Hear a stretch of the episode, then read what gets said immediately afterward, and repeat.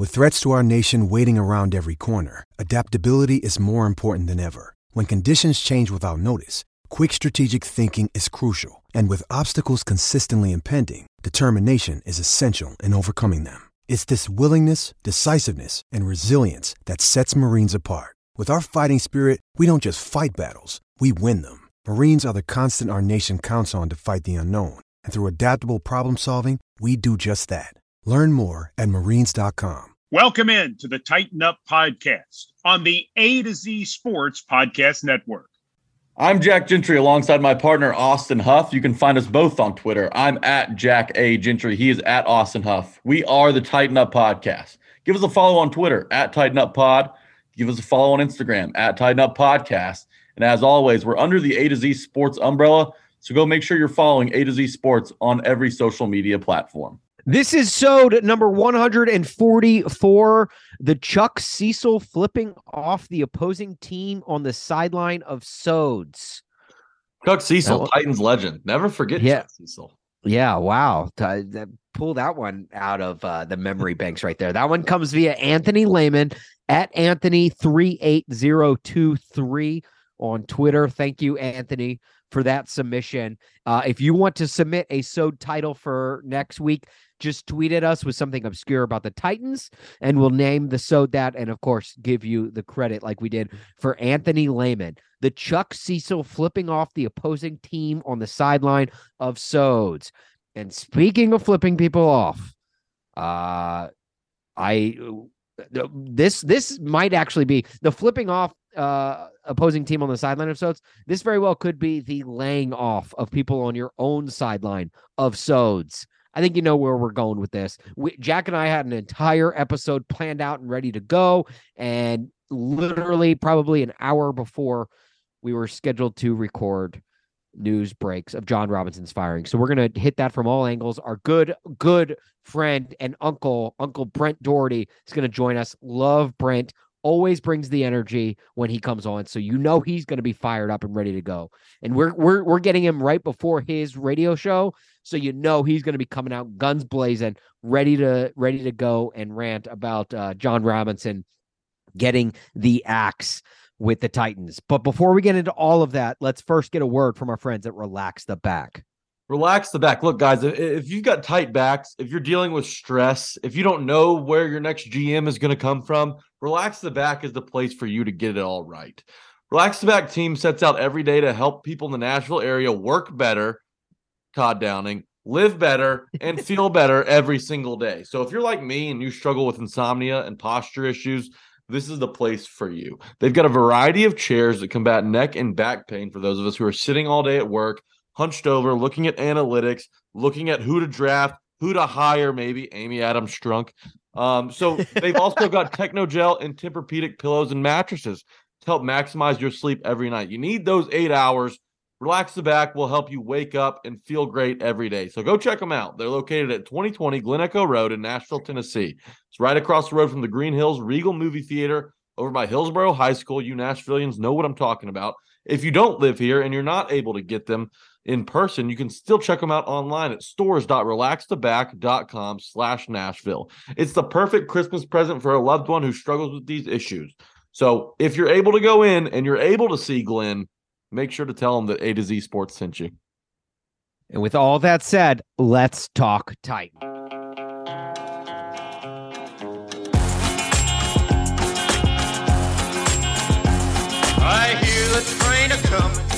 It's rolling around the bend, and I ain't seen the sunshine since I don't know when. I'm prison. What is up, Flameheads? Welcome into the Titan Up podcast. Today is December 7th, 2022.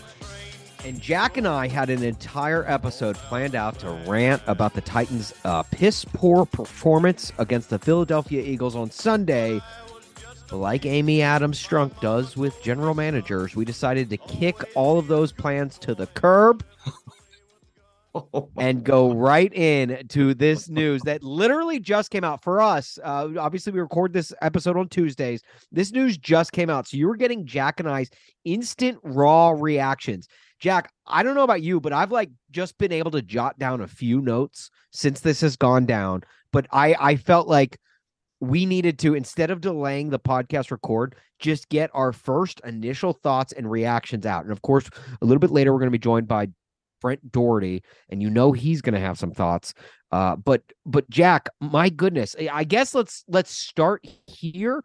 Let's start with the um, I guess the the uh statement that Amy Adams Strunk put out v- with the firing of Jon Robinson. Man, it's so weird. I I actually no. Before we get to the statement, let's first just initial reactions when you first saw this news go down. So I, I, I was surprised, like definitely surprised, right? Because of all the people that need to be fired ahead of Jon Robinson, it's it's it was crazy that he was the first to go, right? And in the middle of the season, but you know, on the other side of things, I guess I get it. If there's one position you can kind of open up in the middle of the season after the trade deadline, with the draft coming up on the horizon, these interviews are starting Right. to start with these coaching staffs in college. It's probably the GM, right? Todd Downing, sure, he deserves to be fired, but how do you kind of go from Todd Downing system Well- to a new system in the middle of the season? Yeah, and we all kind of knew that uh, Todd Downing getting fired in season isn't happening. Mhm. I I very I I wholeheartedly believe that at the end of the season that will be one of the first coaching moves that the Titans make is oh, yeah, he will be he will be relieved of his duties of if not offensive coordinator then then his like if if he's not demoted from offensive coordinator he I could very well see him being let go. he will not be with the Titans next season. I feel very Right. strongly about that. but you bring up a good point of yeah once the trade deadline is over in season a general manager's moves is just kind of sit back and watch for the most part i mean i know there's day-to-day obligations and things like that and there's scouting and uh you're already looking ahead to next year in terms of college athletes but i mean this is the time to make the move if you are planning on making a move at general manager if because you're getting a head start on other teams. It's kind of like how in college you see teams making firings sooner and sooner. Like Scott Frost with Nebraska comes to mind. He was fired very early on in the season. So that way Nebraska could kind of get a jump start on other teams to make that higher. I don't know where the Titans go from here. I think when this move first came down, I was shocked. I did not see this coming. I honestly I didn't see it coming after the season either.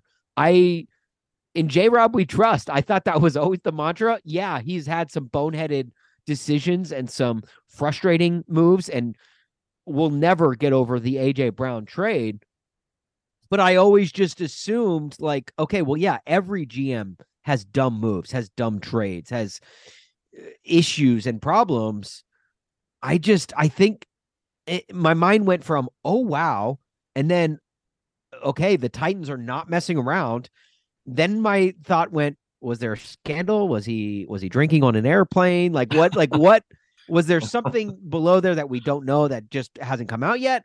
And then I just started thinking like I guess man, I guess the Titans mean business. And then reading Amy Adams Strunk statement told me, "Oh yeah, that team mom ain't messing around." Real quick, before you read that statement, were you like me in that you were surprised, but like you weren't like upset with the decision? You were kind of like, okay, I get it. I well, I did go through a period of like, why? Why are we doing this? Why are we doing this now? Because to me, a GM is a very, very important position in terms of success of a football franchise. A very important position. And uh, obviously, being here in Chicago, I think that weighs heavier on me because I just saw the Bears get out of a relationship with a GM who was terrible in Ryan Pace.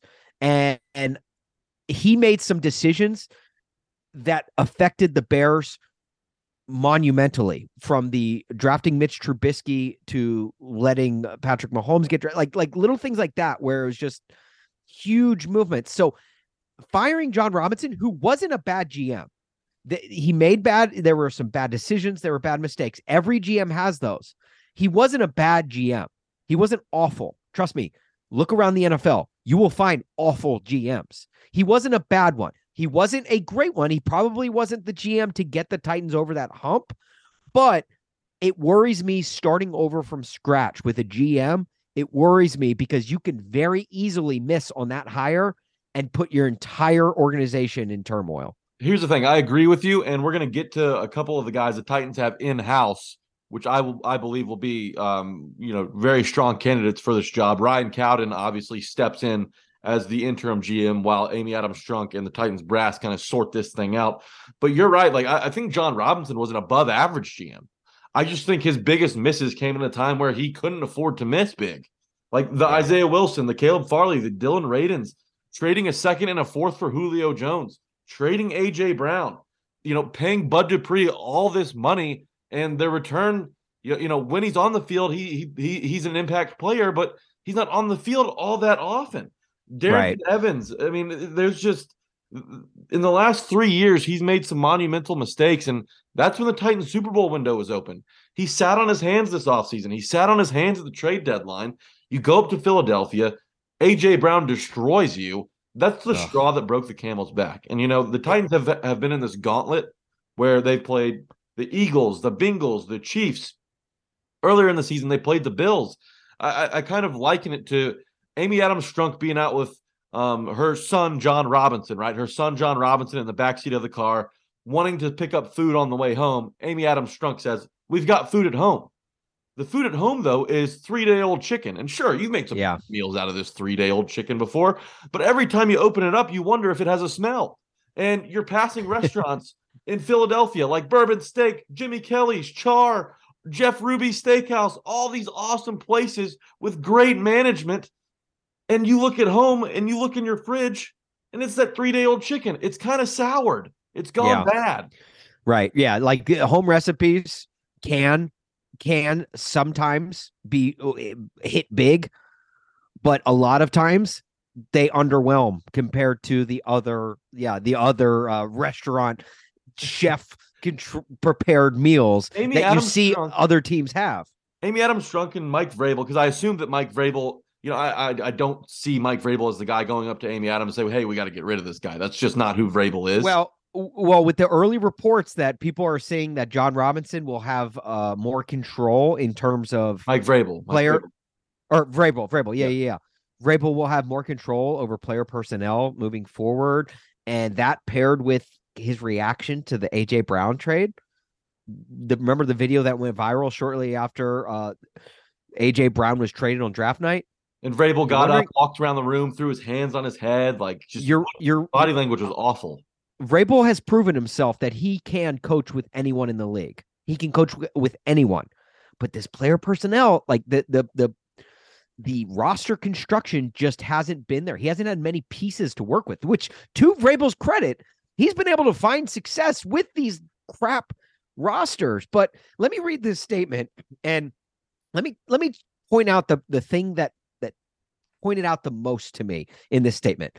But Amy Adams Strunk said, since becoming controlling owner in 2015, my goal has been to raise the standard for what is expected in all facets of our organization.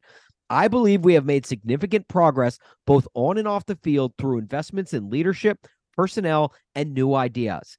This progress includes the core of our business, the football team itself, which is regularly evaluated by results, wins and losses, and team construction slash roster building.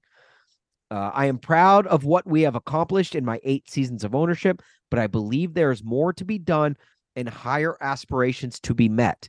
I want to thank Jon for his dedication, dedicated work to set this organization on an upward trajectory, and I wish him and his family the best. Okay. My first initial reaction to reading that was, oh, damn, Miss Amy ain't messing around dude. Miss and, and I tweeted this, but she may give off like president of the PTA vibes, but she will cut a bitch.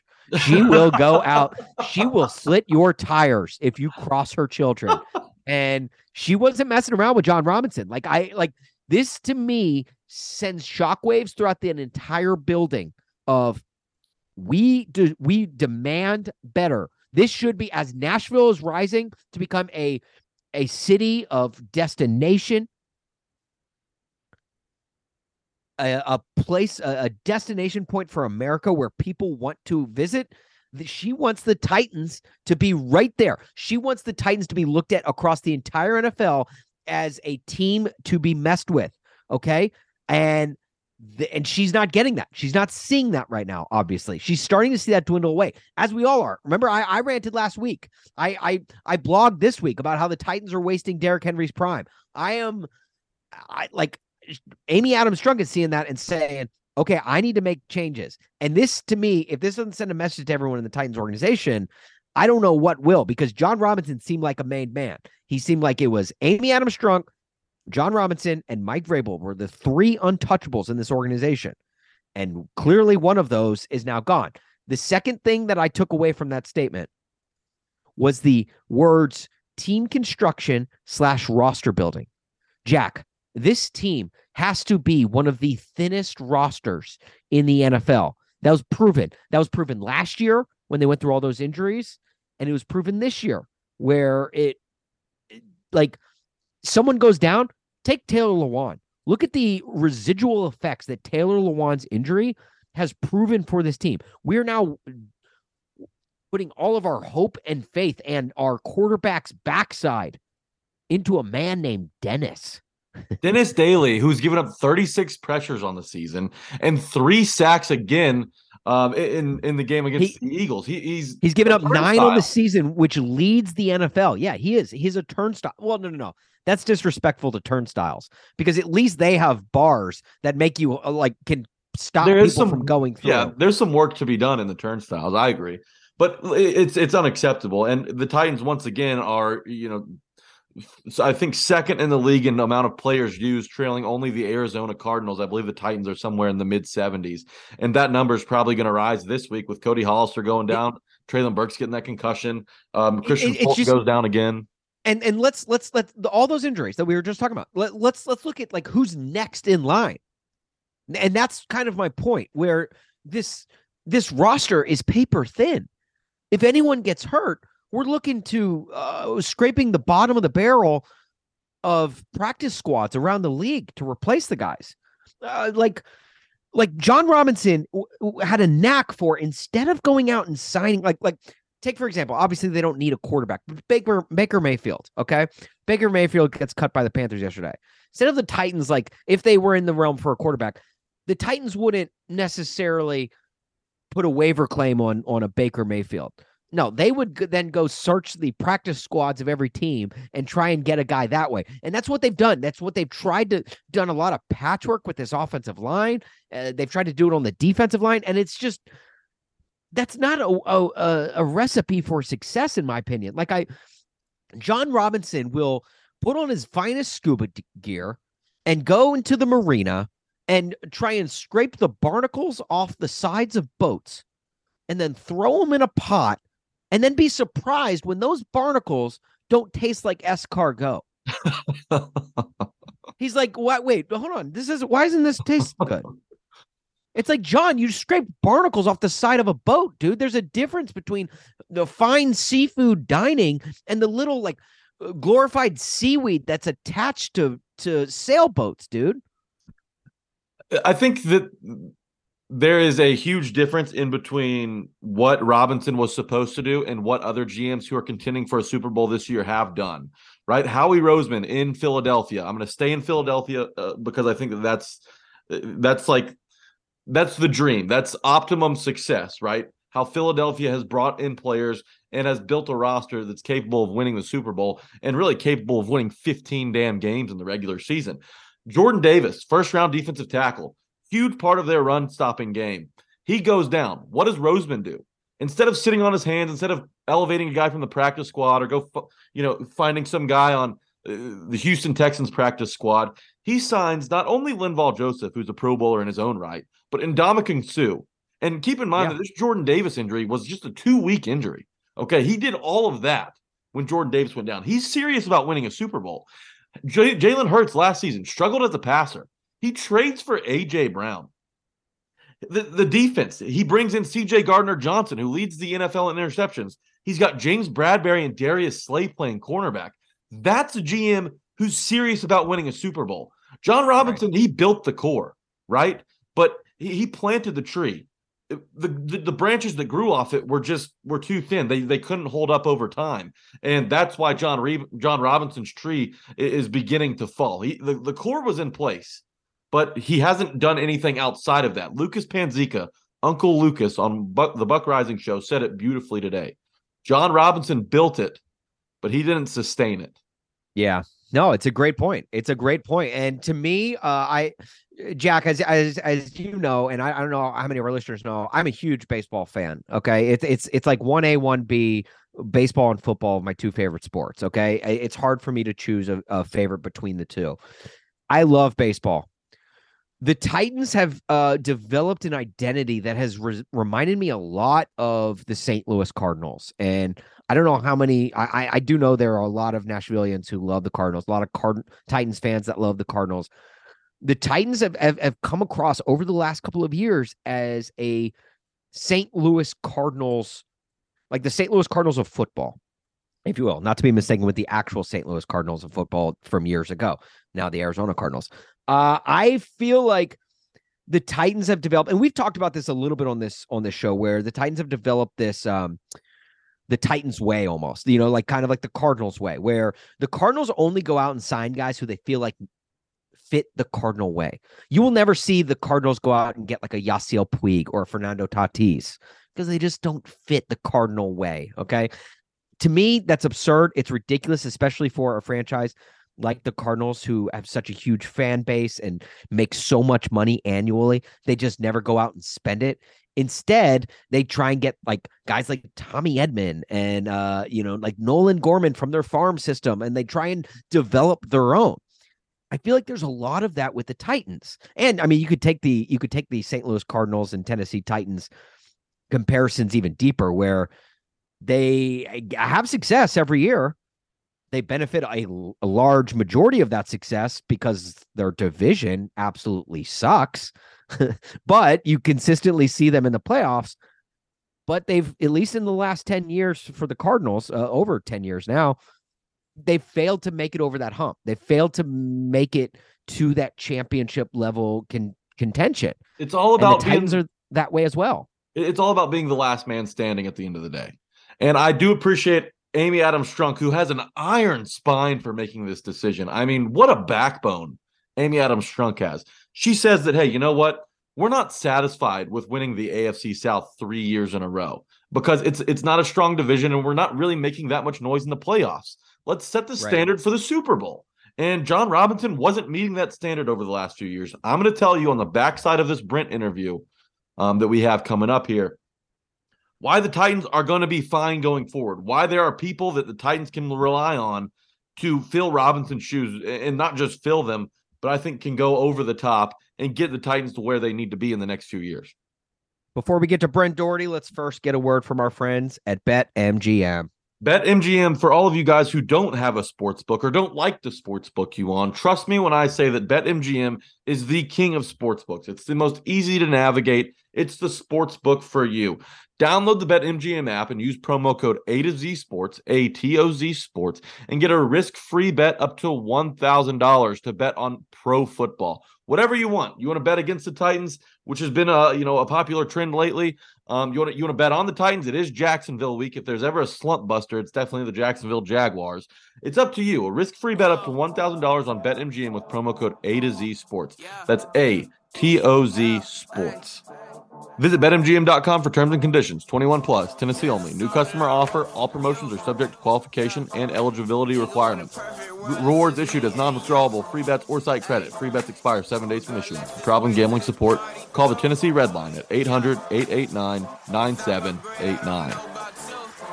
Now let's get the breath out. But I got this punch in my cup. Night just getting started. I'm already down in my pocket, my wallet missing, boy, tighten up. Party all the might just fall Let's go now to one of our favorite uncles that we haven't had on in a while, uh, but a, a guy that we absolutely love and respect the hell out of. Uh, he, you know him as the host of 3HL alongside Don Davenport and Ron Slay on 104.5 The Zone, the flagship for your Tennessee Titans. He is Mr. Brent Dougherty. Hey, uh, Brent, how are you today, man? I'm good, man. Uh, I, I, will have to tell you on the front end, I had a little dental work done this morning, and I, am not fully like outside of the Novocaine world. Um, so perfect. If I, start, if I, just start slobbering down the side of my cheek or my chin, it's not because yeah. like I'm in love with you guys. It's just because uh, I can't control certain things in my body right now.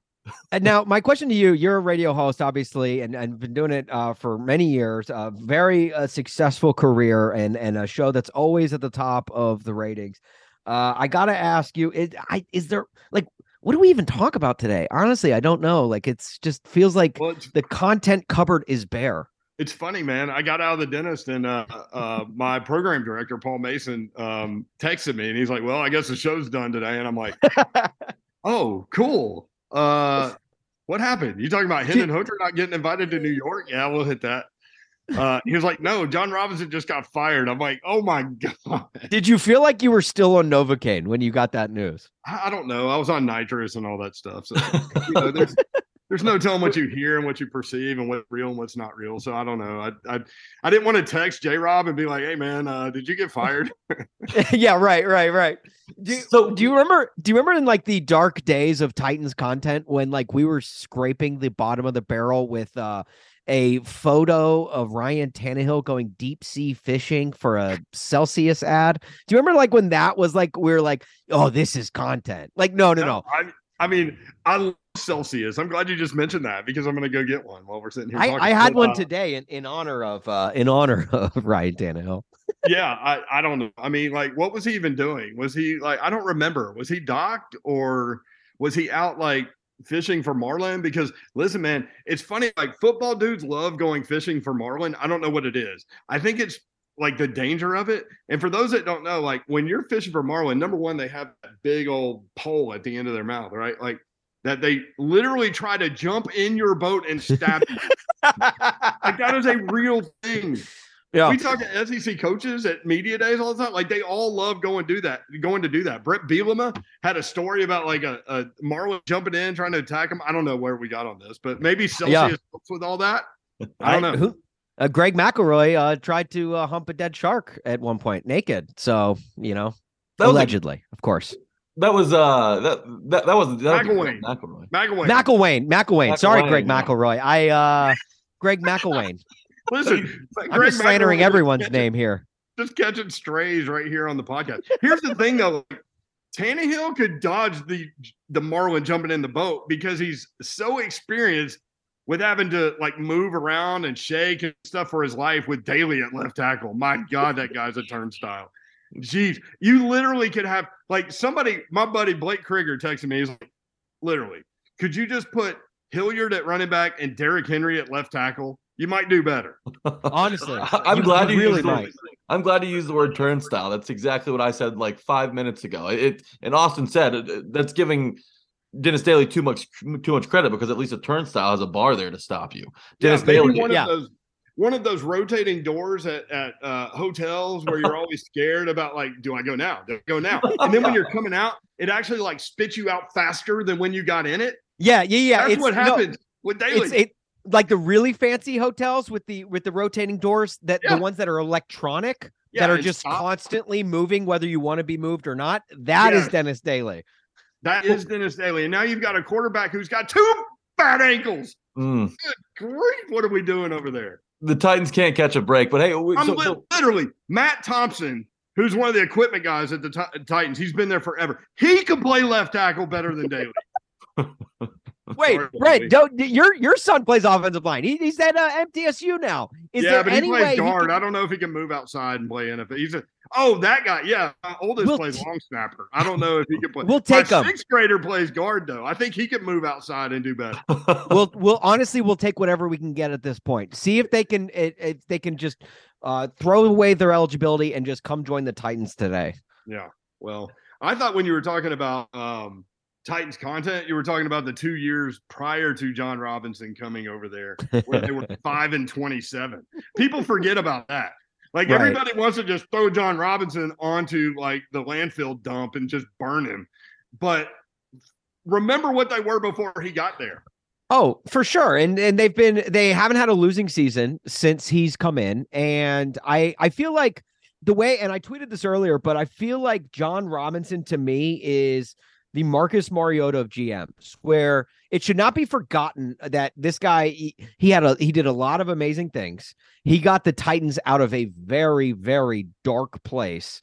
But at the end of the day, his his weaknesses just glared a little bit more than his strengths, and he got to the got the Titans like he just didn't seem like he was the man to take them to that next step, and that's yeah, apparently the way Amy Adams felt as well.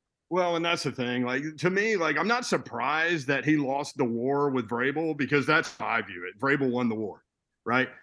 I'm not surprised that J. Rob ended up getting sacrificed, let's say, but I am surprised at the timing of this move because here's the thing: like Mike Vrabel for the rest of the season is going to have roster control, I guess, mm-hmm. right? Like, so is it not challenging enough to coach this team? yeah, you want to add that responsibility in here? Man, I, I just I don't know how this is going to play out. It's just it's odd timing to me. So uh, you mentioned Mike Vrabel is going to have this complete control, and who knows? I don't know. I, I don't know. I just guess. Well, like, yeah, yeah. I mean, no, I mean, but I think that's a that's an educated guess. Yeah, I think that's I think that's the way this is all looking. So, uh, what what do you think this looks like heading into next year, I know it's it's really early to ask that question considering it just happened a few hours ago, but they promote Ryan Cowden, who's been in the NFL for two decades, been yeah. with the Titans for seven years. Do you think that he ultimately is the guy that sticks around, or do you think that they look outside for the next GM? Uh, I think it's a um, well. I mean, I guess it depends on the relationship that he and and Mike Vrabel have, and I've been asking around about that and haven't got a real real great answer. Um, but uh, yeah, Ryan. Cal- Here's the thing about Ryan Cowden, and I've met him a couple times, and I, have you know talked with him, and, and I, I'll tell you this: he is a smart guy. There is no question. Like that dude is. I mean, he thinks quickly. Uh, he communicates well. Um, he's been in the league for a while. He's been over there for a while, and he keeps getting like GM sniffs every year. You know, like so it's going to happen for him. I'm surprised it hasn't happened by now, but he was he was the obvious guy to take over in an interim role, VP of player and personnel, and and uh, you know, so like I mean, that's that's the role you're in before you become a GM. So or scouting director, you know, you, you've got to have that player personnel background. I just don't know how how it's going to work because like does Ryan Cowden want to have complete control over everything? My guess yeah. is if he wants to be a GM in the NFL, then yeah, he wants to be that dude, right? Like, can he be that dude here? I don't know. That remains to be seen. Just, I think this is a fascinating little uh, little window into to where the Titans are, and and I think that Vrabel kind of hinted us hinted to us all this week when he said, you know, we have to figure out who we are, mm, and yeah. you know, two days later, here we go. You know what I mean? So like, yeah, right. I guess uh, that was an obvious question, and and now we're gonna find out. I guess. You mentioned the, the GM jobs that he's kind of yeah. around. The, the, Chiefs interviewed him in 2017. Washington yeah. had him in in 2021. He got to see he was in for two interviews with the Steelers this past year, along with the Giants. And it's not just Cowden that's getting these looks. The new number two, Monti Ossenfort, who has been the Titans' director of player personnel for the last three seasons, he got three GM interviews this past season Bears, Vikings, and Giants. So they've got two guys that a lot of teams around the league have kind of been interested in, though they haven't quite landed the role. It, yeah. it, it, for, to me, that kind of provides me with a sense of security, knowing that these guys that have been with the Titans for a few years, you know, at least have the experience. And it, it's it's always comforting when other teams are interested in guys, right? Because that, that that makes uh, I don't know that makes me just feel a little better when it comes to the Titans, you know, having to make this tough decision. Yeah, uh, look, Cowden. I think Cowden uh, is going to be a very successful general manager in this league. Does does he get past his interim tag with the Titans? I don't know, um, because you know, to me, like whenever you have a coach and GM thing, it's a power struggle, right? Like, and if somebody loses out on that, then they, you know, lost the war. And so I think Vrabel won the war here. Um, you're right. It just happened. So like our thoughts are really new about all of these things. And I don't think anybody's surprised that Jon Robinson ends up out the door. But I think uh, where they are in the season, first place in the AFC South, 12 games in, that's the surprising part to me. So I, I'm curious to know like what what kind of the tipping point was. you start looking at his draft picks, and everybody wants to bitch about Isaiah Wilson and Dillon Radunz and Kevin Dodd and picks like that. And and I get it, but if you look around the NFL, all general managers have picks like that. Like it, Right, it's a complete right. crapshoot with some of these guys. And and here's the other thing: like how much how much input did Mike Vrabel have on some of these draft picks? Because from what I hear, Mike Vrabel wanted Isaiah Wilson.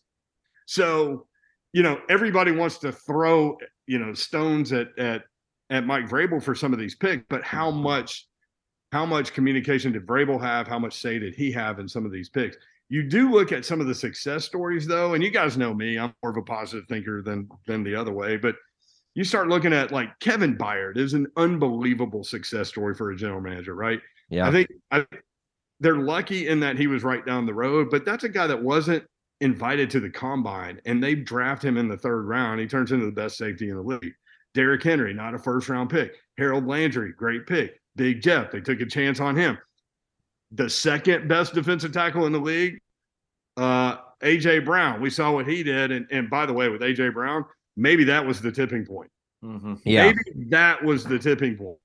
Maybe organiza- organizationally, people over there, and I'm just hypothesizing here. I, I don't know, but maybe some people wanted to figure out a way to keep AJ Brown, and, and maybe J. Rob just couldn't figure out a way financially to make that happen. But when he put it on the Titans over the weekend, I don't think it's coincidence that you know three days later the general manager's gone. Yeah. If the Titans do hire internally uh, and promote from within, look, all I'm saying is they do have a knack for promoting their tight ends coach. So was that Luke Steckel? I mean, could could get some looks. All I'm saying, keep keep an eye on uh, Luke Steckel as a name for the GM. Austin, the people that you fall in love with so random and out there. Like I don't, I don't even know what to do with Luke Steckel. I do like the McNair jersey on the back of your chair, though. That's pretty. Oh, cool. thank you, thank Brent, you. He Rest in still peace. talks. He still talks about Tucker McCann. If that tells you anything, Tucker um, McCann. Uh, what what what could have been, honestly. Yeah, but it, for Rusty Robinson, Smith, you still in with Rusty? Oh hell yeah, Alex best number Tanney, eleven maybe. in Titans history. Yeah. Alex Stanley, yeah, Zach Mettenberg, the Met Show. Oh my god, Uncle Zach Listen, Mettenberger. That dude, I'm telling you, man, like, like out of all the practice players, like he's up there in terms of the guy at practice that could. I mean, he could literally throw it in in the lake, and on a dime. It just never translates. the Met Show. We Yeah, we had Kenny it. Britt We had the same way. Kenny Britt at practice looked like a damn Hall of Famer, man. we we had some uh we had Mettenberger on our on our on this podcast and He's um awesome. I love. it. I I read him I said you know what look Zach I wouldn't be real and authentic if I didn't I I have to read some tweets that I had said in the past and so I apologized to him in person for and I just read old tweets of mine to him and it was They were. it was awkward it, was- it was very mean jokes and, and, and Zach Mettenberger's expense. He went 0 11, 0 11 as a Titans starter. That's pretty So, amazing. That's pretty Right? amazing. I don't know I how mean, you do like- that. Like you could luck up and win, you know, win one game, right? Like I don't know. Like, Right, exactly. Brent, Brent, you said that, that you know obviously the draft is a crapshoot, and not everyone's going to hit every first round pick and every second round pick. And when you need a guy here, it's not always going to work out the first time you draft him. Um, but it, it- it's kind of like the MLB for me, where sure, uh, you know, all strikeouts go down in the book as a K, but when you're leaving guys on base, when you're leaving guys on second and third, that strikeout means more. It feels like the Titans have had the bases Yeah. loaded for the last two years, yeah. and Robinson has struck out in big situations with Isaiah Wilson, with Caleb Farley, with Radunz. Yep. Do you feel the same way? Yeah, no, I mean, uh, all those all those missed picks are glaring. And here's the other thing: like, if you want to run this style of football team, just beat your head in all you know every down of every every play and every down. You've got to be good up front, right? Like, you can't miss on the offensive line. Like, you miss with Isaiah Wilson, okay? Like that guy's, I don't know. He's a complete. I, I don't know what he is. He's on a boat somewhere partying, I, and running out of money. I don't. I don't know. He had no interest in playing in the NFL. Zero. It might be it might be in the studio working on the next mixtape. Fire. Yeah, baby. maybe that. And uh yeah, like so I, I don't know. But that, that that was a bad one where you couldn't read that in the draft interview process, I guess. But Dillon Radunz too, like seriously? I mean, you go lower level guy that played one game in the last two years and you wonder why it doesn't work. I mean, Yeah. and here's the thing: like that dude started at left tackle for a game last year. We see what Daley's doing. Like that's Yeah. how bad Radunz is. That he's Well- not as good as Daley. Uh, yeah, and uh, and giving up a fifth round draft pick for what Dennis Daley has provided you. I My- think that has also like I'm been coming off the Novocaine, I think. it's it's it's weird that like a guy who who came as a scout from the New England Patriots Yeah. during a time with the New England Patriots that they were a dominant force within the league where they were finding those hidden gems off you know scrap heaps and and small colleges across uh, the country that uh, his player like the, the thing that he was known for that he was known for doing before becoming the GM that has been his biggest weakness that has been his biggest failure uh, upon changing job titles I, that like i just don't know how a guy loses it it's like a like a pitcher who just loses his fastball overnight almost Yeah, it's it's funny with J Rob, like because I can see both sides. I know where like fans get pissed off and all that, and they have every to be like they- invest money, time, emotion, all that stuff. But like when you look at the success of the team, again, you go from five and twenty-seven to nine and seven, four years in a row, eleven and five, 12 and five, seven and five, two AFC South titles, which they hadn't done forever since they were the Oilers, two second place finishes uh, an AFC championship game in 2019 for the first time since 2002, playoffs four of the last five years. Like there are positives to him, but you're right. Sure. I think those key misses late, uh, lately, especially on the offensive line where you're trying to pound the rock and, and run play action pass, that, that's what's killed him. And then AJ Brown's performance over the weekend, I guarantee you didn't help. Yeah. You made a good point about too about like the the type of football that the Titans want to play, that they want to be known for, that smash mouth like, hey, look, we may not be more talented than you on paper, but we're going to we're going to kick your ass on the field and we're going to Yeah. give you a, a beating and, and it that showed in that game uh again on Sunday night against the uh the Chiefs when they're down their quarterback they could do nothing through the air and Yeah. yet they still took uh, one of the NFL's best teams to overtime. And you you you brought up a good point where like if you're going to play that type of football, you got to be good in the trenches, which Yeah. they are on the defensive line. But also on top of that, like if you're going to play that type of football, you also have to have depth. And this is a that that's something that the Titans have lacked for probably the last two years, where when someone been- goes down, they just don't have the same amount of talent to fill in that void. See, I would argue the other way because, like, I, th- I think it's I think it's really difficult to find 53 players. Like, just you know, I mean, the elite teams are the elite teams. Most of the teams are within a couple of games of 500, right? Like, so I think most teams are dealing with the same things. The injury situation, though, I think is a fair question that we're all going to be asking in the offseason. Because, like, if it happens once, Right. okay. But now they, they've played the second most players in the NFL behind the New Orleans Saints, which I'm sure they're going to pass them at some point, right? Like, so I think that's another positive for the J Rob file is what they did last year. When you end up playing 94 players and you're grabbing Right. people off the couch and you're still getting production and you're still the number one seed in the AFC, like I think that's a pretty good resume line. Um, I think it goes back to what we said though. Like if you're going to play this style of football, you have to have one of the better offensive lines in football. And just failed to put that together for whatever reason. And whoever has input or whatever. But you know, at the end of the day, the general manager is the guy with his head on the chopping block. And you know, Braveheart just goes, you know, or whatever he I don't know. Um, but yeah, so then he gets head lobbed off. And so now Ryan Cowden's going to be the guy, and we'll see. We'll see what happens. I, I just know that, like, from pe- talking to people around the league, Ryan Cowden is one of the most re- well-respected people that most fans have never heard of in the league. So I'm anxious to see kind of number one, like how much control he has. Number two, how much input he has. Number three, like you know what he does player-wise. Because look, man, I mean, two weeks ago the stat was the Titans have already started 24 different players on defense. Yeah. I mean, think about that. And so I, I, I don't know. Uh, you know, so clearly roster moves are going to continue to have to be made. And if it's Vrabel making those decisions, my guess is he's got a lot on his plate trying to coach this damn team, right? Yeah, right, right, right. Like I don't want to add more to his plate than is already there because Yeah, I feel like let's give him roster responsibility. Let's let him make you know bake cakes for the team for lunch. Let's let you know let him be the door guy at Walmart. Like let's just add a bunch of stuff. I Almost cursed a bunch of stuff to his plate. and Yeah, I mean like look, snack we know crap show. How can you have this big of a crap show for a team that's trying to win the division three years in a row? and look, we know how Vrabel is when there's a lot of things going on around him. Remember uh, the the COVID draft when he's in his basement, the door's wide open with his son pooping. All I'm saying is, I forgot about that. That's so funny. Brent, while while it is They want to hide from that little image. I'm glad, I'm so Yeah, glad yeah, you brought that up. well, while it is kind of a shit show right now in you know the front office. Well, there you go. um, you know the Titans still have a season left to finish. They're they're going to host a playoff game most likely, unless Yep. just you know the walls cave in. Um, how uh, what what do you see you know in the Titans' future when it comes to just finishing out the regular season? You have the Jaguars up next, who are the perfect slump buster. At least they have been in the last few years for the Titans. Yeah, they can't beat the Titans. Are, are- is this that's, that's their thing. no? They can't. They haven't been able to. I think they're cursed because their fans say that Titan fans smell like mayonnaise. So I think the team is cursed. That's a thing. Look it up. Um, they have to win this weekend.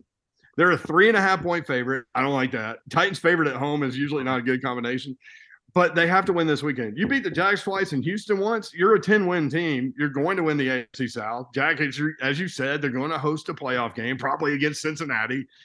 Um, and uh, you know, I, I don't know. Like the people that I work with, Don Davenport, Ron Slay, like Slay is concerning. He said this several weeks ago that this team is built to win the AFC South, but once they get to the playoffs, that's a whole different level of team, and it's going to be more likely than not like a one score game, and then can you do it at the end?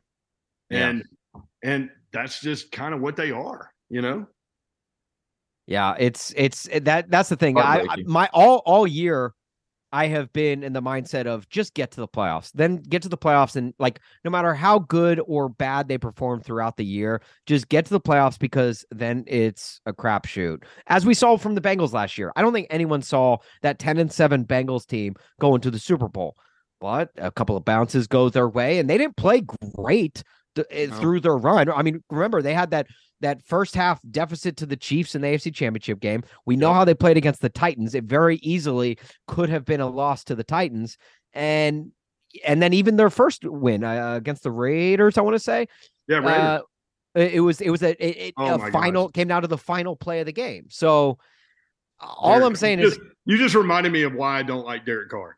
So that's that Cincinnati Raiders game. The Raiders would have put them out. They had what they have fourth and goal at Yeah. the end of the game, and Yeah. Derek Carr didn't even throw it in the end zone. He threw it Yeah, short of the end zone. that's right. What are you That's right. He was doing, tackled on like the five yard line. Yeah. The Bengals could have been taken out right there. But here's what the Bengals have that the Titans don't have explosiveness on offense. So, explosiveness on offense can get hot. My guess is the Titans can't get hot because Daley's playing left tackle.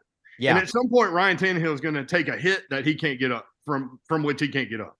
Well, he's already done this- that twice with these Yeah. bad ankles that he's walking around on now for the rest of the got season. two. He's got two bad ankles, man. He's like a. He's like me, forty nine year old white man. Quarterback Earlier Kirk Gibson. Yeah, yeah, right, right. I do not believe what I just saw. Earlier this week, Aunt Teresa Walker uh, tweeted uh, that Titans fans, uh, basically, basically pointing out that the Bengals were ten and seven last year and won the AFC title. So, like, all you have to do is get in, which I think is a great point, and it's good perspective It's to true. give to Titans fans. However, I feel like the Bengals now are the way the Titans used to be built. Like the the Bengals are what the Titans used to be, where they're a physical ass team. They will go in and they will. It doesn't matter who they're playing if they're head and shoulders ab- above them talent wise or not. They'll go in. They'll be more physical. to you. They run the football well. They've got great weapons on the outside. I mean, I'm I'm basically just describing the Titans from like last year, the year before that. Like they will and and now all of a sudden like we're seeing like the the Bengals just kind of sliding in and taking that role from the from the Titans and it's kind of disheartening. And, now I feel like that's kind of plays into the whole move that Amy, Amy Adams it made to to let John, Jr. go. Yeah, it's funny too with the Bengals. I was just sitting here thinking about, um, you know, the, to, to be fair, the Titans have had games where they have played well in terms of protecting Ryan Tannehill. They've they've had some game like I know people don't remember it, but there are some some outliers there. But the Bengals remember gave up nine sacks against the Titans in the playoffs and still won. Yeah, you know, so so I don't know. Back to your point about can the Titans get hot? Yeah, I mean anybody could, right? Like you just have to put yourself in position and get there. I, I get that, and I get Teresa's point, and I respect the hell out of her for sure. Uh, and that's something we'll be talking about today. But I, I, think that's kind of their goal too: get us in the playoffs, and then let's see what happens, right? Like, yeah. So, I mean, Cincinnati's offensive line was so bad last year, and for the most part this year. Uh, but they still find ways to win. They still end up in in the big game, and and uh, so I don't know. Maybe like you just talked myself into like I've gone circular now. I, have got the Titans. In the, Titans in the Super I love with Bailey at left tackle. Yeah, are the Titans Super Bowl favorites? I mean, people are asking. People are asking. They're three and a half point favorite at home against. Look, just a couple yeah. of wins against the Jaguars, Texans, get them back on that winning streak. They're going to be yeah. entering the the playoffs yeah. hot, baby. Yeah. Uh, he, when's, he that, when's that Cowboys game? Uh, yeah, yeah, right, right, right. they scored 33 in the fourth quarter the other day. Oh, oh my gosh. I, that look, Saturday I, is literally Ted Lasso, and you can't tell me otherwise. That was the only thing that made my Sunday better. After the Titans got walloped by the Eagles, it was like, oh, well, at least the Colts also suck. So, all right. It makes me feel, you know, it's a nice little nightcap for the evening. As my he friend is, He says, Matt Nathaniel Ryan, four turnovers in that game, man. It was a. I mean, they listen. They were just. I mean, they were rolling as fast as they could down that mountain. It they, was crazy. It is it is bad. And I honestly I love to see it. He is yeah. Brent Dougherty. You can find him uh at 3HL every weekday afternoon on your drive home. Uh, on 1045 the zone. If you're not listening in, well, so this we're recording this on Tuesday. This will drop on Wednesday. Brent, what we got coming up on Wednesday's show? uh, Coach Mack okay at, uh, at 320 so we'll get his on on all of this and and then uh, todd Fuhrman our point spread guy there, there we go. there we go. And I'm, games coming up this weekend. And I'm sure you guys will cover the Jon Robinson firing from every angle known to man. Yes, that sounds weird, but yes. There are no flags on the field. It's a miracle. Tennessee has pulled a miracle. I guess if I had one last thing to say to Jon Robinson upon him heading to the unemployment line uh, for all of his things. And he did do a lot of good things here in Nashville. I, I don't want that to be lost on people. He did do a lot of great things. Derrick Henry, AJ Brown, uh, Jeff Simmons, Jeff Simmons, the Tannehill trade. The Tannehill trade was huge, huge. That was a steal. But more so than all of those moves, the one I want to thank him for the most is bringing in Kevin Dodd because on my 2017 mm. Madden franchise, Kevin Dodd is a defensive stud. And without Jon Robinson bringing Kevin Dodd in in real life, he wouldn't be in the virtual world that is my 2017 Madden franchise. So well, I'm, I'm glad somebody's team is winning with Kevin Dodd on it because the Titans sure weren't. Look, I oh sure, maybe not in real life, wasn't that great. But if it doesn't may happen in real life, it doesn't happen in the virtual world. So thank you, Jon Robinson, for Kevin Dodd, or at least the virtual Kevin Dodd, who's he, he is. He's a monster, Jack. I wish I should have you over and and you watch me play with Kevin Dodd. You'll be like, wow, uh, I'm you. Your mind would change on it. He would be a great. Where are they now? Ooh, what do you think Kevin Dodd's doing right now? I wonder. Hey, how, Pro- maybe a Tupper prob- can let us know during the week this week. Probably playing Madden somewhere. Mm-hmm. yeah, it wouldn't surprise me. But look, we talked a lot about Ryan Cowden with Brent Dougherty, who is stepping in to fill Robinson's role in the interim. Um, and you heard Brent say Brent, Brent said he's super smart. He's he's maybe the smartest guy that people don't know in the NFL. And I I I I love hearing that. You know, Ryan Cowden's not always, you know, we don't see him at press conferences often. I think he makes one a year. that's in training camp. And um, but but 23 seasons in the league, seven with the Titans. He's been here a while. He knows how it works. He, he knows, you know, what's worked here and what hasn't worked here. Player personnel director. Uh, then he was promoted to VP of player personnel in 2018. That's the role he's been serving um, with with the Titans since that 2018 season. And uh, look, we mentioned the GM jobs. Brent it, Brent mentioned other teams have sniffed around on Cowden. I, I, mean, four GM jobs that he's interviewed for. The Chiefs in 2017. I, I mean, that's uh, that's a that's a testament right there. Then you got Washington football team 2021, then Steelers and Giants in 2022. I mean, the Steelers are an organization that know what the hell they're doing, right? They, are not going to go interview a guy that they don't believe can do the job. Yeah, that I mean, uh, it, it, yeah, because it's the credibility of the team. It's not just that NFL teams are are, are looking at him like like Washington teams. Commanders. I'm like, okay, that that doesn't tell me much about his football acumen. But when like teams like the Steelers are doing it, a team that has had success and knows what they're looking for, then yeah, then I'm like, oh damn, okay, maybe that maybe maybe he is a football mind. They brought him at. in. They brought him in for a second round of interviews, so he made it pretty far in the process and you, you know, the guy who now steps into Cowden's old position as the number two in the Titans front office is Monti Ossenfort. And Ossenfort spent 15 seasons in scouting with the New England Patriots. He's in his third year here as the director of player personnel. He himself was interviewed for three GM jobs just last season in January. The Bears, the Vikings, and the Giants. So it's the Titans have the right people in place to make this work if they choose to make that hire in house. I'm not I'm not worried about that. And uh, you know, I think the Titans core will hold up for the next few years, still be a playoff contender, still probably win the division as long as nothing significant changes in Indianapolis, which under Jim Irsay's control over the last few years, the only thing that's changed is which washed quarterback they bring in each offseason. Now they've got a head coaching decision to make um, if they don't keep Saturday, who is a total clown. Um, I don't know. I, I, feel better than than I thought I would about having to replace Jon Robinson right now. They gave him that extension in February. That makes the, that makes this move surprising to me.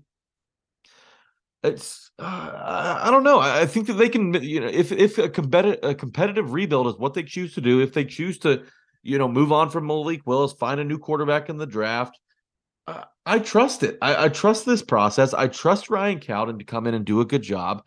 And ultimately, ultimately, at the end of the day, I trust Amy Adams Strunk. This is a big move, eh, you know, for her in the eyes of Titans fans, right? Eh, just setting the standard and and you know, kind of saying without saying that division titles aren't good enough here. They're not good enough. Yeah. We're better than that now. In Amy Adams Strunk we trust? Like, is is that is that the new in J Rob we trust? It doesn't have the same ring to it. No, in AAS we, in in Amy in Miss Amy, Amy we trust. In Miss Amy we trust. Okay, that that I feel like that will grow on me. I'm I'm a little hesitant to put all of my trust into her basket just based off of the renderings of the new stadium that came out. I I I really wanted some columns in that thing. I, I want some like Corinthian style columns. Very new uh, age, new era. I know. It, yeah, I don't want no, and I'm pretty sure every Nashvilleian will agree with me. We don't want new Nashville look. We don't want a new Nashville look. Go put throw some brick in there. Make it look like the Ryman for crying out loud. We just just no more buildings that look like the the what Fifth and Broadway Hell, development. Name it Exit In Stadium for all I care. Oh, too soon, dude. I know. But yes. I know. Yeah, move the exit into the to the new stadium, please. I goodness. Let me ask you a question that I feel like more than more Titans fans than just myself kind of are wondering internally. I, I'm not taking it as a serious threat at the moment, but more like exit out. Yeah, kind of uh, with Mike Vrabel, right? Because Mike Vrabel has proven already to be a top ten, if not top five, NFL coach. I know he doesn't have the Super Bowl rings that some of the some of his counterparts do, but with John or Mike Vrabel, Mike Vrabel does more with less, better than anyone in the league. Yeah. He's got Ohio State ties, right? Ryan Day at Ohio State, that that hasn't worked out very well. Oh, wait, are, are are you look, buying look, into look, these rumors? No, are you I'm not, giving I'm not, into I'm these asking, rumors? All I'm doing is asking a question. Okay. Does this move, I guess, help Mike Vrabel realized that Amy Adams Strunk at the end of the day is ultimately loyal to him. Will do anything for Mike Vrabel to work in Tennessee. Do you think that this move kind of quiets those rumors, the Ohio State ties and everything that he has, kind of, that, that that stuff kind of dissipates with Amy Adams Strunk uh, essentially, uh, you, you know, saying my loyalty is with you, and she essentially killed a man in front of Vrabel to prove her loyalty in John. Not not not that she actually She's- killed him, but He she sacrificed him. Yeah, no, it she was a did kill him. sacrifice. Yeah, no, I mean we haven't seen Jon Robinson since he was fired. How do we know she didn't kill him? Well, honestly, so it, it begs to be asked. The But what do you think? Be asked. What do you think about I- that? Do you think that that first of all, do you think it's a legitimate problem that Titans fans there- never have to worry about? There are few people who will go from the NFL mountain of being a head coach, or at least a successful head coach in the NFL, back to college. Okay, outside of your Nick Saban. No, I'm kidding. He sucked in the NFL. Harbaugh. I Harbaugh, right? Harbaugh is really the only one who like had success at the NFL and then was like, "Nah, I want to go back to college." Vra- I don't see Vrabel because I don't see him even flirting with that job. I don't either.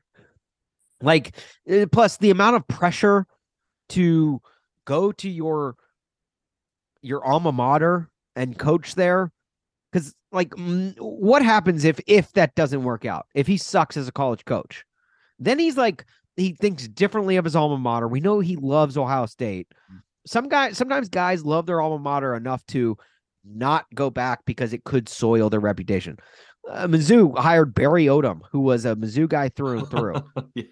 and he sucked. And now I'm sure he looks at his alma mater in a different light now, and it doesn't always pay off. In fact, very rarely does like the like the Scott Frost, the Nebraska guy, like you know, like he was a Nebraska man through and through, got his dream job of coaching his alma mater, and sucked. So I the whole Vrabel to Ohio State thing, I don't pay much credence to it, but I do think the point of Amy Adams making this move and saying, "Look, Vrabes, you're good for right now." Like I think that just puts that gives him more trust from his higher ups, Yeah. from his sure. bosses. It- Uh, I, I will say stability. It- It's got to I did not I did not have Jon Robinson as being the first one to get axed in this. This is like a season of Game of Thrones Mhm. where it's like, whoa, I did not think he was dying. It- like if he was gonna die, I didn't see him dying until season two.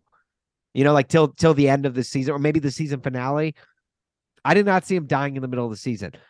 It especially not when Todd Downing's out there walking amongst us. Mhm. yeah, for real. No, no, you're totally right about that. I, I tweeted earlier. Congrats to all who had Jon Robinson being fired bef- before Todd Downing on their Titan go card. It- It- it it's was like shocking. Matthew Perry and, and Keanu Reeves. You know, it's like, can you believe that they took talents like Jon Robinson when Todd Downing is out there walking among us? that is that I like that. For, for- as far as the Ohio State thing goes, I believe that it'll always be there. But Mike Vrabel is really a no BS kind of guy. And there's a lot of BS and red tape in college football, recruiting, NIL now. Um, you know, he's got a lot more people to manage in college and a lot more, you know, trying to, you know, butt in because let's just face it, uh, there's a lot of chaos in the college game. And the NFL life's pretty stable, especially when you're with the Titans and you're, uh, I mean, second in command to the owner, essentially. So I think Mike Vrabel's got it really, really good here. Um, I'd be surprised if he ever made that jump just uh, before this move with Robinson even happened, anyways. But I do think Yeah. it's something that'll always be there. Titans fans will just have to do their best to ignore it because I don't think it'll ever materialize. The statement that Amy Adams put out that we read earlier, I that makes me feel more confident in this move. It makes me I like Amy's approach, which is something her dad did not do, especially late in his days. Obviously, we all know. It she is not going to put up with any BS. She's here. She wants a winning football program, which it's so great to have an owner that cares that much. That is like, look, we're not putting up with not even not even mediocre because Jon Robinson was better than mediocre. Yeah. Jon Robinson was above average general manager. Amy Adams Strunk says above average doesn't cut it anymore. Okay. This isn't my dad's Titans. This is my Titans. And I'm looking for, I want to hoist a Lombardi. And Jon Robinson wasn't going to get us there, at least not over the last two years. The track record that he has shown with his draft analysis, with his player, uh, uh, and not just development, but his his his player, um, what's the word I'm looking for? Breakdown, uh, Player personnel. scouting, I guess. Yeah, like just like it, like his recruitment of of of guys, like they just weren't they weren't cutting it. Yeah. So now it's hopefully whoever's I it does worry me like the hiring from within because a lot of times you get a lot of the same the same ideologies from previous regimes when you hire within, especially on a hire like this. But that's okay like- though, because you can take some of the successes, which Jon Robinson had plenty of, Yeah, and, and you yeah. can- you, can write that down. You, you also Cowden, who's been here seven years, he's seen it all. He's seen the I- ups and the downs. I think true. that helps Cowden in, in this case. And, and I do. I, I look. I, I totally agree with you. When you hire in house, it's hard to get new ideas and new ideologies, and you know, with with all these influences around you, being you know with the team that you've been with. If that makes any sense, but I, I I like what I like that I like what you're saying there. I do I don't think Cowden. I don't think this will hurt Cowden or the Titans. Yeah. Well, and that's and that's even I mean he's he's just the interim for right now. That's if he even gets the job. I'm my my guess is he's the interim till the end of the year. He gets an interview for the job and I'm sure the Titans interview a bunch of names outside of the building to potentially take over. If Cowden it could be Cowden. But I'm just saying I I, could see him holding on to that interim till the end of the year and then the Titans doing an exhaustive search for whatever GM is next and they got to do it quickly yeah, because right after the season ends, it's combine it's time. Right, it's combine time, and it's Jack and Austin scraping the bottom of their barrel for content time. That's exactly So- right. we'll cross that bridge when we get there. But Hopefully, my the search money- goes on those goes on until July, honestly, because then it can give us something to talk about. My money is on on Cowden getting this job at the end of the day. Um, last thing I'm gonna do, I'm gonna eat a little crow, and then we're gonna talk Jags. That sound good? Uh, eat, eat, dude, take a bite, Okay. man. Earlier in this season, when we were talking about Todd Downing and how he deserved to be fired early on in the season, I'm talking really early on in the season. Uh, you mean before it started? Yeah, I agree. Yeah. Well, a few games after, I said, you know, Amy Adams Strunk, she's just not an owner that gets gets involved. She lets her guys make her decisions, or Yeah. not make her decisions, but really kind of let the team or you Let's know, things like play out and get yeah. She lets her GM GM, and she lets her head coach head coach without really you, know changing anything. I'm wrong, I, and I think a lot of Titans fans were surprised that Amy Adams Strunk got involved and made this strong move. I mean, this is a move that you make with your chest, right? This isn't just, um, yeah, I think we're going to let Jon Robinson go. You know, he's just been okay here. No, he's won the division twice in a row, and it's a, it- they're in command for a third straight season. They've made the playoffs. They've had winning seasons for the last six years, uh, going on seven if they can pull their heads out of their asses for the rest of the season. I mean, this is a big time move that I think earns a lot of a lot of Titans fans trust um, for Amy Adams it- it's it's a huge move. It's a Bud Adams type move. Yeah, this is it. House Strunk does not mess around, dude. It they will. They, she will pull out a red wedding uh, when you least expect it. Apparently, this is all stuff we're learning on the fly together. She has that dog in her. Heads Dude, on spikes. Yeah, and not just like any type of dog, but like one of those dogs that like Mike Vick used to fight. Like it will, it is out for blood. It will, it will gnaw you to death. That dog that she has in her, and uh, like God, I- I keep going back to the PTA president thing. She's sweet, sweet lady, bakes delicious cookies, I'm sure. But my goodness, she has got a razor blade in her purse that she will whip out at any moment to cut a bitch. Okay. And Jon Robinson unfortunately learned that firsthand. I I I hate to see Jon Robinson go. I because I I did enjoy him. I liked him.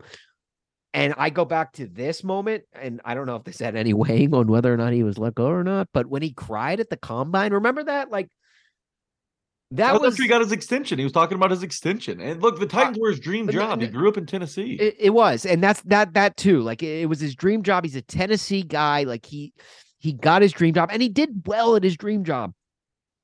Then he then he then he go and the then they lose that game against the Bengals, and that sat with him. Like he he talked about how that he lost sleep over that, and that that that kid that's what keeps him up at night, and he cried on camera. At the at the combine. That to me showed how much he cared. Now, did it affect his, uh, any of his decisions going, you know, into the offseason? Like, did he did he did he make the right decisions to build upon that number one in the AFC team from last year? No, he, no, he didn't. Uh, which is what ultimately gave him the axe. But I liked having a guy like that in our corner. I liked having a guy like that in our corner. Again, this is nothing to say that I'm I'm not in favor of this move. I respect Amy Adams for making that difficult decision, one that I don't think any of us would have made. Any Titans fan would have made, at least not right now. And I respect it, and because it, this will send a shockwave through the franchise. Anyone is expendable. Yeah. Anyone. Uh, so so you you said you're not you're not pleased with the move? No, no, no. I'm I'm I'm fine with the move. Okay. I'm fine with the move. I wouldn't I didn't see it coming. I'm just I it's eh, I'm sad. Like I'm sad. I'm I'm encouraged for the future. Uh I'm sad to see Jon Robinson go because I liked him. I appreciated him. We hell Lord knows we defended him a lot on this podcast. Yeah, the organization is just in uh, such such a better place than it ever has been. It's so much stronger. Yeah. where The- one guy doesn't, one guy leaving doesn't change a whole lot. the way I view this is like uh Christmas a couple years back, okay? My uh my my my sister-in-law gifted me a new pair of joggers. It's my first pair of joggers. I never owned joggers before that. I didn't know I needed them. You know, I I I, I I've seen them around and uh, I you know, I I like joggers, but uh, I never owned a pair or anything like that. I put them on. Oh man. Oh wow. I'm better for it. I okay, yeah, maybe this is maybe this is a new a new look for me. Maybe this is something that that I can wear to the gym or out and about uh, for casual dinner or whatever it may be. That's the way I view this Jon Robinson firing. I didn't know. Look, I I mean I didn't know like I I didn't know I needed this. But you know what? Maybe moving forward, it's gonna make me look better in the in the long run. So, Amy Adams Strunk, thank you for the new pair of joggers. Thank- yes, thank you for that, Amy Adams Strunk. Um, moving on, the Jaguars, the Titans slump buster. At least it has been over the last five or so years. The Titans have won nine out of their last ten against the Jaguars. Their only loss coming in a game that was started between Marcus Mariota and Gardner Minshew. So that game does not count. The last time the Titans lost to the Jaguars was September 19th, 2019. The Jaguars are under, uh, you know, better better command at the head coach. Doug Pederson seems to have this team on the right track. Trevor Lawrence, they're starting to get answers from him, and he looks like the guy of the future. However, he had a knee injury this week.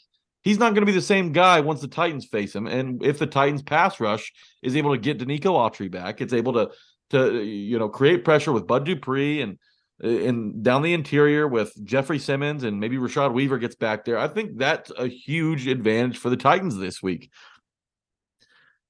I, it just feels like this game comes at the perfect time, right? The Titans are at rock Oh. bottom for the season. I the Titans needed a Jaguars game in the worst way. And look, that's not to say I'm not here to say with how and we again, Jack and I had an entire show planned out that we were ready to to roll out before this Jon Robinson news and it kind of scrapped everything. I was ready. I'm very frustrated with the current state of the Tennessee Titans. And that game on Sunday only solidified my frustrations. I, if you follow me on Twitter, you probably saw me kind of tweeting through it all, and I I'm very frustrated. I don't think the Jaguars is as easy as of a win as it was. I think the Jaguars are better. I think the Titans are worse. I don't. it- it's not the. It's not the. Oh, it's the get right game for the Titans. It's not. I I could very easily see the Titans drop this game at home to the Jaguars. I agree. This is an offense that is putrid, and that is not a word or an adjective that I use very often. And it is it is awful. Jack, again, let me just reiterate, okay? 27, 24, 24, 21, 19, 17, 17, 17, 27. That was random. 16, 10. That is a team, aside from that random Thursday night in Green Bay, has lowered its total offensive output in points scored since week three. Every Wow. excuse me, week four, week four. Every week since week four, they have lowered. They've gotten fewer and fewer points scored in every single game. The With Titans- 10, 10 on Sunday. You think 10 points can even beat the Jaguars? Because I know it it can't. And I from what I've seen, it is it is just it's humiliating to watch this offense work. And if you don't think that a Jaguars defensive line can feast on what Dennis Daley and the production of the offensive line outside of Ben Jones has shown us, then you you you clearly have not been watching football. The Titans have scored 20 points in one of their last seven games. 20 points. That's not a hard number to get to. The Titans haven't scored 28 points all season long.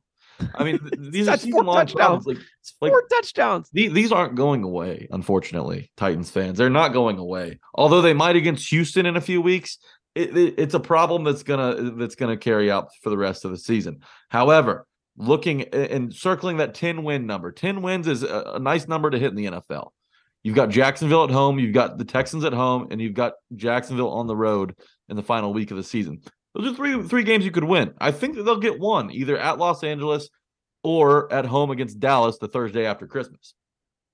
You've got to get this one though. You got to beat Jacksonville at home. You've got to get some confidence back. I I mean, uh, uh, in the NFL, confidence is so important, especially on the offensive side of the football. This is a week where they've got to get to that 28 number. They have no excuse not to get there. Uh, hopefully, Treylon Burks is able to play. Derrick Henry hasn't gotten anything going over the last few weeks. Hell, Ryan Tannehill led the Titans in rushing with 34 yards against the Eagles, and he's got two terrible ankles. I mean, what are we doing? It- the, the Titans have to absolutely get back on track against the Jaguars. I'm with you. I think this is going to be a tougher game to win than it has in the last few years. But it's a, it's a game the Titans have to figure out to win. It's a home game against the Jags. These are layups. You got to hit your layups if you want to win the game.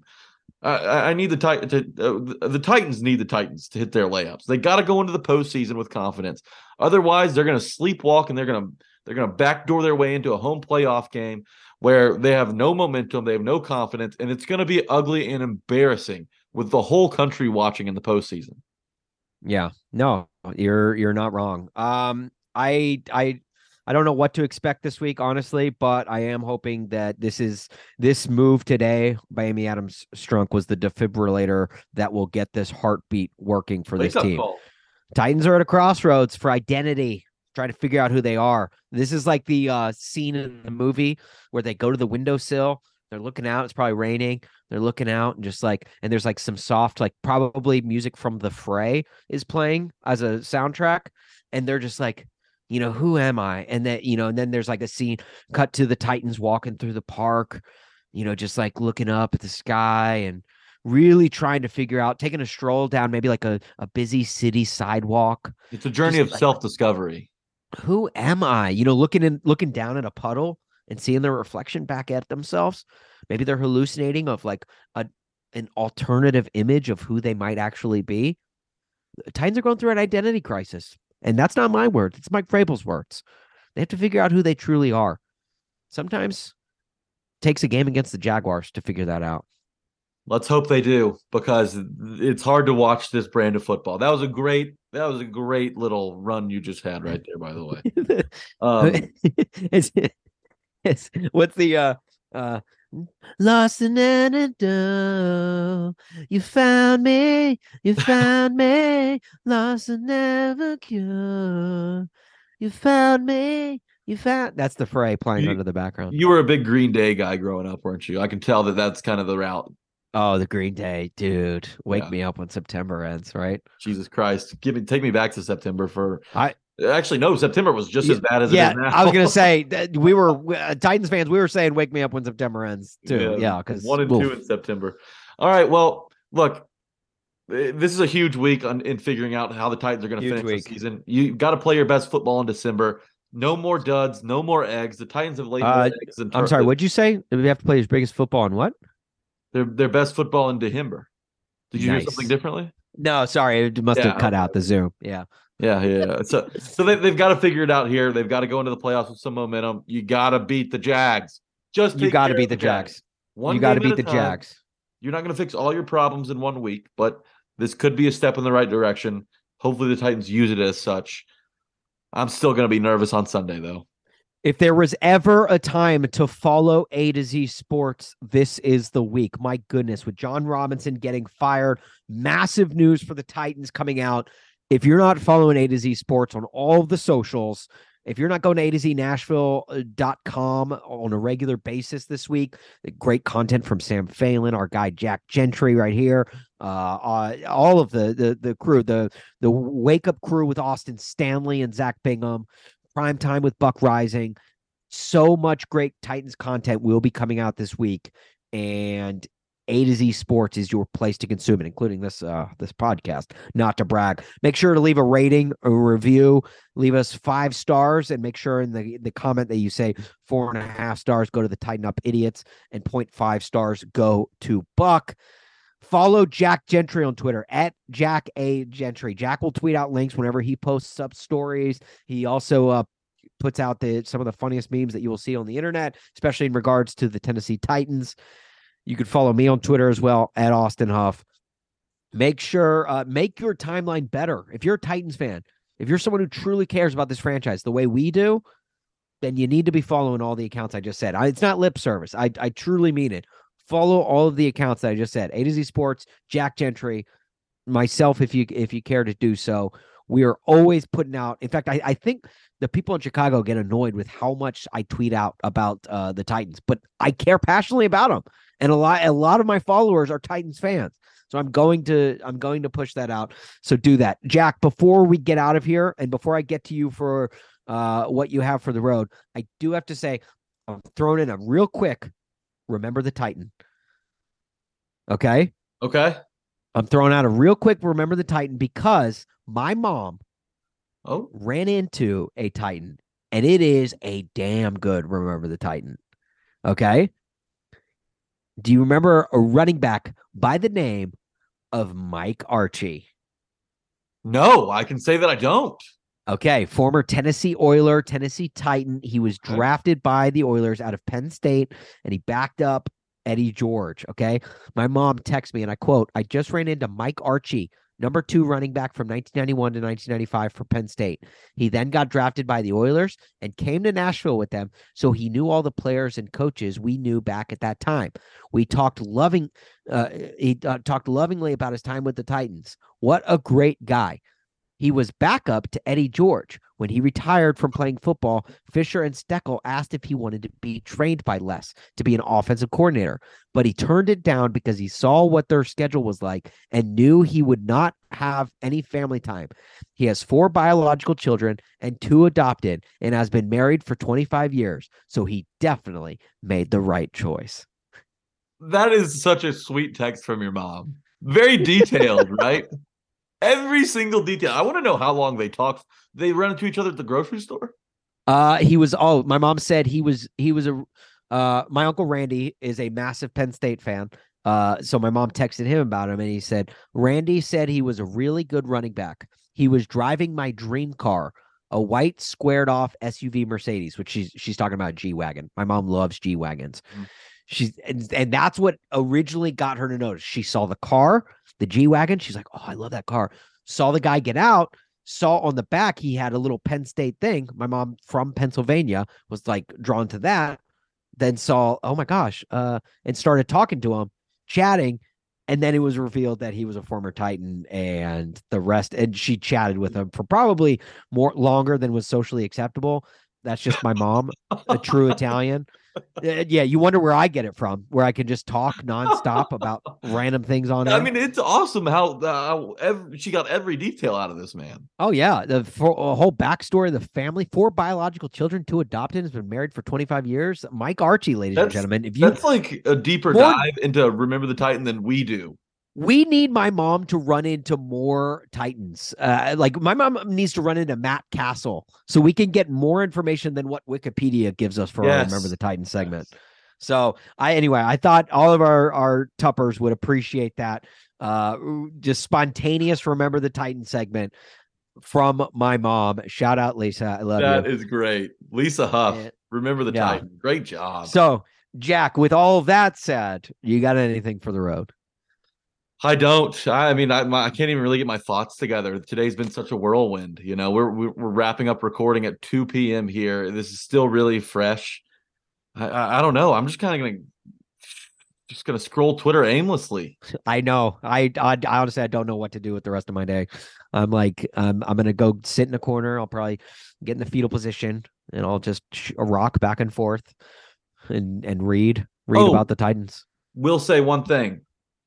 Would love to know what Kevin Dodd's up to nowadays, if any of you guys know. So tweet at us. Let us know what Kevin Dodd's doing now, if if you find any any information on on the man. if you're if you're not following Titan Up Pod and or Titan Up Podcast uh, on Instagram, Titan Up Pod on Twitter, Titan Up Podcast on Instagram, we encourage you to do so. We we throw out uh, Titans content left and right there, and we we we think if you're a Titans fan, you obviously love it, and we it's a way, especially on Twitter. It's a way to interact with this podcast uh, throughout the week, and and we try and uh, you bring the community from this podcast form to the internet uh, in that way. So, highly encourage you to follow those, and well, let's just kind of ride this wave together, guys. Titans are GMless for the first time in a long time uh, since the Mike Mularkey days. Oh, gross. I know, I know. That just felt weird coming out. But Mike Mularkey did win that impressive playoff game in Arrowhead Stadium. So Mike Mularkey also did not like Jon Robinson, so I bet he's one of the few that are that are kind of celebrating in the streets. Although I, I have a bad feeling that it's more than a few with some of our our followers and and just being tapped into Titans Twitter. Yeah.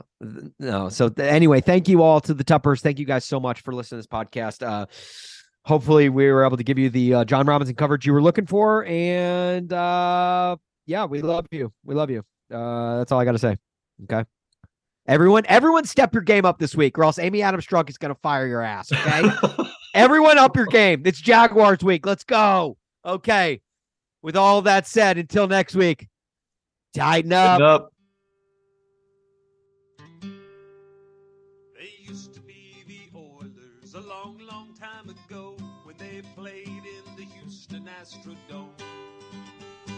They've gone from being spoilers to starting 6 and 0 since they moved to Tennessee to call it home.